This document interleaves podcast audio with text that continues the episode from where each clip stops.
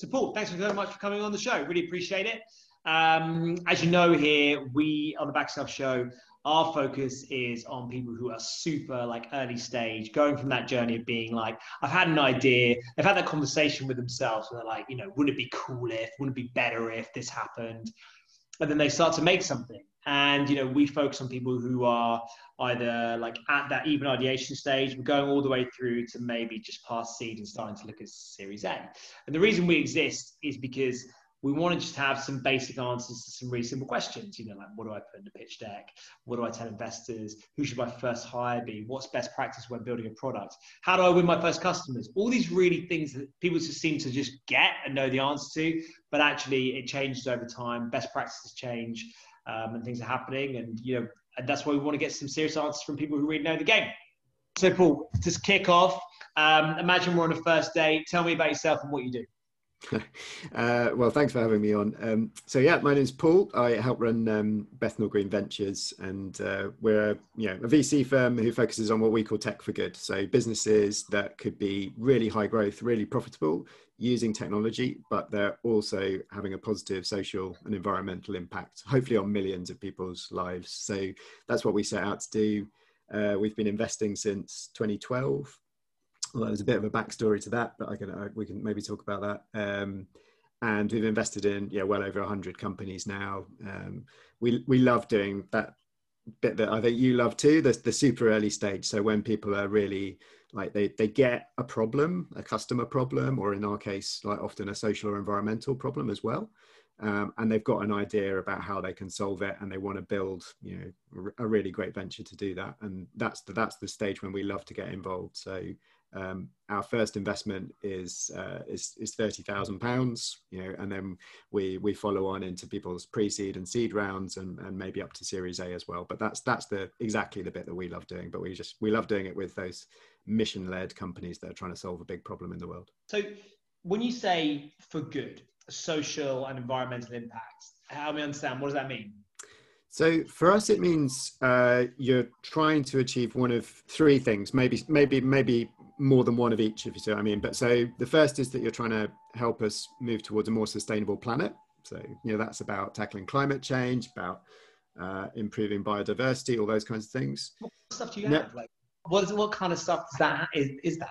So take uh, a company that we funded i think about sort of two years ago now that are doing really well called LettUs Grow and they're a um, vertical farming technology startup so they built a, a piece of technology that basically makes vertical farming indoor farming up to 90% more efficient so that oh, wow. uses way less water way less energy and you know there is the potential there that they could really make a, a dent in the, the, the sustainability impact if you like of our food system. Yeah. So they're a technology company? Is that yeah. what they are so they, they, they've developed the uh, the technology that enables that that those farms to be more efficient. It's both software and hardware.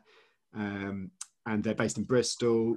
Like fantastic team like doing doing super super well. So they're you know they're going to be a well, I hope they're going to be a really big company, but they're also going to have that measurable positive impact on the on the world as well. Amazing. Okay, so that's the that's that side, and so the social side. Yeah. So then the next um, outcome we're trying to achieve is, is you know, a better society. Um, that could be something around education. So trying to like help people learn better. So um, you know, one example of that would be um, Bright Little Labs, uh, who produce content for kids that helps them learn about technology and coding and all those kinds of things, but does it using a much more diverse set of role models. So not just like white guys like you and me um yeah but it's you know it's it's helping like 7 to 11 year olds see people like them who know about technology and helping to learn through those kind of role models that's um, amazing. Um, and that that's the, the the main character is called Detective Dot. Um, and yeah, so they're they're an example of like um, a company that's really trying to have an impact in education by getting more diverse like role models into the way that kids learn about tech. And then the other area of better society, or one other area, is uh, around like uh, low income workers. So trying to build products and services that help low income workers to get get on in life, to be honest. And um, so one example of that would be um, Organise, uh, who've just done their sort of uh, you know a, a, an, investment round with Ada Ventures.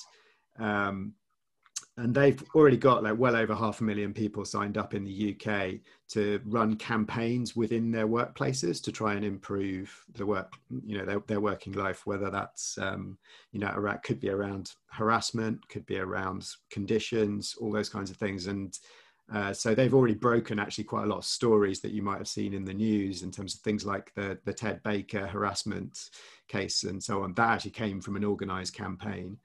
Um, and you know that's that's another venture where like they're having a really positive social impact for those workers but actually there's real value in the business as well because they've got incredible information about like how good these companies are uh, which is obviously very valuable to investors and to you know other other stakeholders for those businesses as well. So you know those are the kinds of businesses in that in that area. And then the final area is um, is healthy lives. So that's around you know startups that can improve our health, whether that's mental health or physical health. Um, so one company in that space would be uh, Second Nature that help people who've been diagnosed with pre-diabetes to not go on to get diabetes or type 2 diabetes.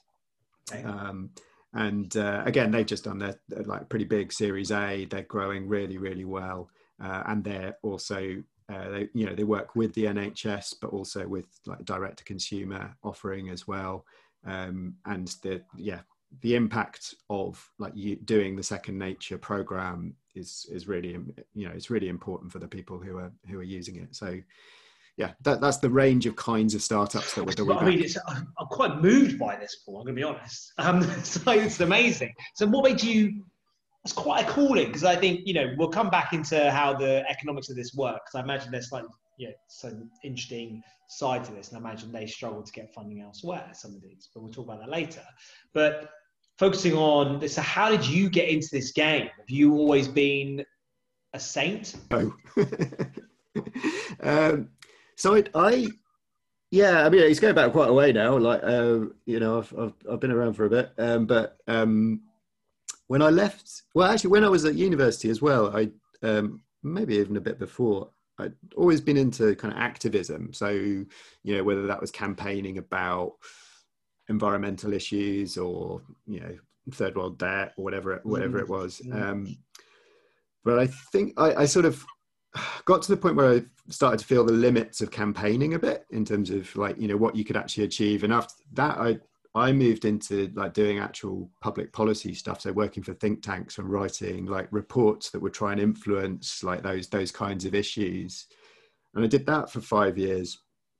Um, but again, actually got a bit frustrated. Like, yeah, you, you, can have you can make some impact on the world by doing that, um, and it's it's it is very valuable. But I started to see that actually you could do this, some of this stuff that we were recommending just practically by starting a company. And actually you know the the cost of starting a tech startup was pretty similar to writing like a pamphlet into or a, a report for a think tank. And so i left and started an edtech startup um, back in 2006 that was like that, yeah it was a it was a ride in terms of you know we had we had a, a um, an amazing time trying to build basically a marketplace for adult education uh, called School of Everything, and uh, raised you know money from angels and uh, from from various other people as well, um, and learned a huge amount of that. How did you I, find I mean, that process? It was hard. Now, was looking like... back from 2006 to now, you just before the crash, money was pretty available,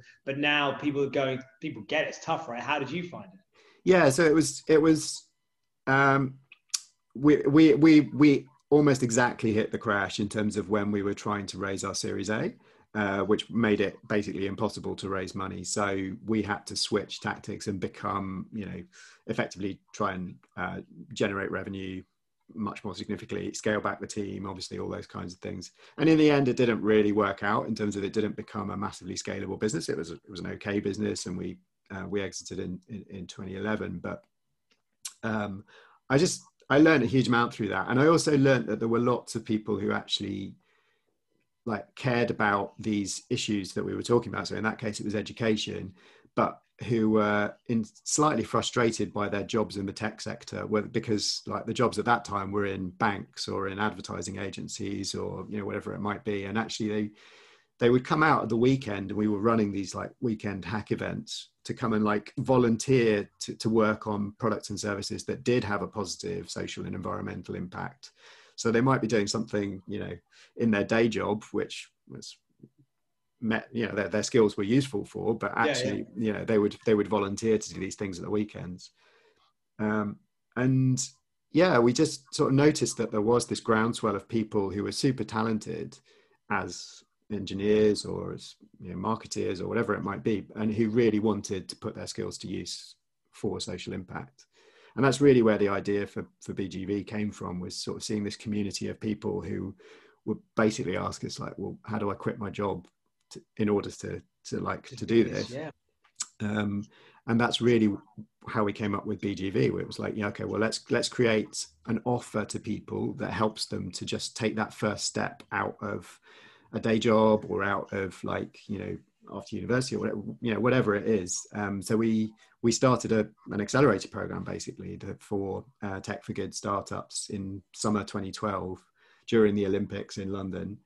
And uh, we we invested in six companies with just we i think we had uh, like a fund at that stage of like eighty thousand pounds or so. Um, Did you raise that yourself, or was it your own money? So or no, it was um, well, so a little bit was, but it actually came from um, a foundation called Nesta. Um, yeah, Nesta. Yeah. Yeah. So Nesta, to their credit, like saw there was something in this and just said, okay, like here's a bit of money to to try that, um, and uh, it worked out. And actually, like. Uh, there's two of the companies from that six companies that are now like multi-million pound you know businesses. And um, wow. Who are they? So there's uh, fairphone uh, who are the like world's most ethical smartphone handset manufacturer. Uh, yeah i know them. Amazing. Yeah. So they're yeah. they're based in the netherlands. They we were their their first external investors um, when it yeah what when great. It, and that was that was summer 2012 and then the other one was um, uh, Doctor Doctor, which is a really interesting company. Uh, who like we invested and then they they they make smart appointment systems for the NHS basically. So like trying to improve health administration. And over the years since then they've managed to just like grow and grow and grow without taking any other external investment just through um, just through you know contracts with with hospitals who like try it use it, save money, and like and, and, and, invest more. That the team has grown and grown and grown. And then actually yesterday, uh, obviously, like COVID made their business go slightly crazy in terms of uh, demand yeah. from hospitals. They shifted to helping hospitals to do video consultations as well. They've seen huge growth. Um, and yesterday they announced their their Series A. They they're doing super super well. So. Um, yeah so that was that was the first cohort and i yeah i think everybody looked at it and was like oh hang on there might be something in this. So we managed to raise more money off the back of that that little cohort and we've um, we've been doing it ever since. And we moved from being an accelerator program to, to still having a program but we we now do uh, follow-on funding for the teams that go through that program. So we've become a fund whereby our first investment is for during this three month program tech for good program that we run twice a year but then we follow on into pre-seed and seed rounds um, at, into the ventures that where it works out. And obviously, it doesn't work out all the time, but um, but that's that's our model now. Amazing, amazing. Um, I love hearing that story about Doctor Doctor. They've used that mythical fundraising methodology of getting your customers to give you money. yeah. it's mind blowing. In the current climate, marketing is hard. But do you know what isn't hard? Making sure you never miss an episode of your favourite podcast. So tap the follow button on your podcast and you'll never miss out on the latest episodes of Unicorny or Marketing Difference. You can even go back and listen to our back catalogue of amazing episodes. If you do that, please leave us a review. It would mean so much. Um, okay, so that's super cool. Moving on a little bit also getting into the weeds. Now, I I speak a lot to investors, and I can imagine if someone comes to them with a tech for good idea or something like that, it must be quite, they probably struggle to get money because imagine it's a slower route to profitability or, you know, and then these guys getting the kind of valuations that a B2B SaaS product is going to get or something like that. Like it's a little bit hard. That's kind of like, you know, if you're B2B SaaS, like people just write checks, it seems to be the case, right? Especially if you're a fintech. Like if you're, but if you're a tech for good vertical farming product, I imagine that's less fundable generally. Um, so how do the unit economics work for you guys? Is it is it is it harder? I mean, are you getting the kind of exits other people are getting? Just is that is that a tough gig? Um, it used to be, but it's changing like really quickly. Um, oh, really? So um, we certainly for the first like five years of BGV, it was like you know it was a struggle to get the mainstream tech investment world to mm. to, to, to even get it. Uh, to be honest, um, but that has that has changed in the last two years. So uh, we're now co-investing effectively with very mainstream venture funds, whether that's you know. Uh, uh, you know, Beringea on Second Nature, um, Longwall on LettUs Grow, Amazing. Um, and uh, you know, I think that there there's, there's some reasons behind that, but um, and the, and the valuations are just the same as any other company if it, if it's for good. Um, and some uh, investors are also getting it in terms of actually for good can be a real competitive advantage in terms of hiring. So like you know you get the best of course, employees. I bet you do. Yeah. Um, and also it gives you a great moat in terms of like defensibility if you're if you're a company that's like built a brand around uh, having a positive impact on the world it makes it very hard for somebody to come in and just undercut you because like you know why would the customer choose between the one that you know does the does the better the better job if, if you like. Um, and also i think other investors are coming under a bit of pressure now from their lps so you know when you you're looking at big institutional capital that goes into venture capital that then goes into the startups those lps are starting to really care about like what's the impact of their money on the world because they're getting pressure from their customers so if you're if you're blackrock uh, and you know you you move money around the world uh, starting to like put pressure on your managers to to say okay like is this is this having a positive impact on the world because yeah. we, we don't want it to have a negative one because that's bad pr for us um, yeah likewise with. Likewise with pension funds pension funds uh, like you know we're ordinary ordinary members of pension funds are increasingly saying hang on like if you're investing in like oil companies that's when when I get to pensionable age I feel like that's not yeah. a good thing for you to be doing now in terms of climate change in the future. So there's real pressure coming down the line from LPs for, for more impact investing as well. So the pressure on the venture industry is coming from two ways. It's coming from founders who want to do something good, but also from investors who want their money to do something good. I love that. And I'm so glad that's happening. That's the power of Twitter. Good on them. Yeah. Telling everyone that they should be doing things better. Keep going. Question for you. What are you seeing a lot of in terms of coming through on the deal flow? Like what's popular right now? What's hot? What I mean, what I love about VCs is that I think they can see the future. Some VCs take a little bit too far. They literally think they can, but like you know, you see those because they come in because you're seeing the next tech like what's going to be big. So help me here. You know, what's the where should I be putting my money? What's the superstar stuff that's coming through? The last uh, like 18 months, we've seen a real rise in founders who've got really great products and ideas around climate stuff. Um, I, you know, I don't know whether it's the the Greta effect or you know, um, or or just people really, you know, obviously seeing the seeing the news and watching the pictures of California or of flooding and all that kind of stuff. Um, but we're we've definitely seen a real increase in people who are just taking a kind of life decision. I you know I'm going to try and build something that that that addresses climate change. Um, and there's yeah i think there's, there's, that's that's definitely a real really interesting space. Slightly related but um, we've also seen starting to see a real increase in people who want to tackle air pollution. I think um, you know the, the the fact that maybe maybe it's a bit of like what happened in lockdown in terms of the air quality getting better all those kinds of things but um, and, and people just recognizing the health effects of, of air pollution. But um, yeah that that's an area we've seen increase in. Um, i think like it, it's interesting. Like mental health has been uh, a really interesting area for tech for a while. I think uh, we've we we made our first investment into a mental health startup back in 2013, I think it was, um, and then like no investors were interested in mental health. They just didn't see it as like a market, if you see what I mean. Yeah, but, yeah, yeah. But now, obviously, with things like Calm or Headspace and stuff, like I, you know, investors get it much more. So I think there's there's a lot more stuff around mental health, uh, which is really which is really positive as well. Yeah. Is there an ethical issue with profiting over mental health?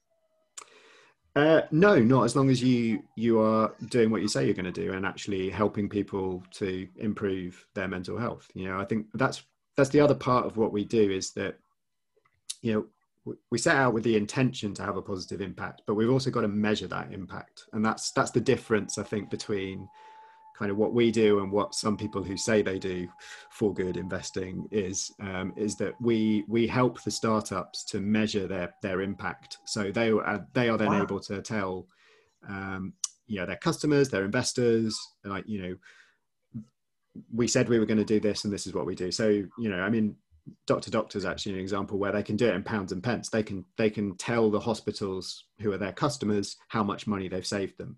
So sure, that hospital is paying money to Doctor Doctor in order to run those smart appointment systems, but Doctor Doctor is able to tell the hospital literally how much money they've saved by using Doctor Doctor, and that's really important to be able to measure that impact, to be able to measure that cost saving in that case. But sometimes it's actually a, it's about like you know, better mental health outcomes or CO two reduced or uh, increased you know earnings for low income workers. So we always want to be able to measure the positive impact that startups have. You should also measure the negative as well but you know that that's a slightly different question. I think we also got to check that we're not having unintended consequences with our investments as well. So you know funding something that says it's going to have a positive social impact but we don't want that to be at the expense of having a negative environmental impact if you see what i mean. So it, it, that measurement piece is what makes impact investment different from whatever standard investment. Um, and yeah. that's that and we would definitely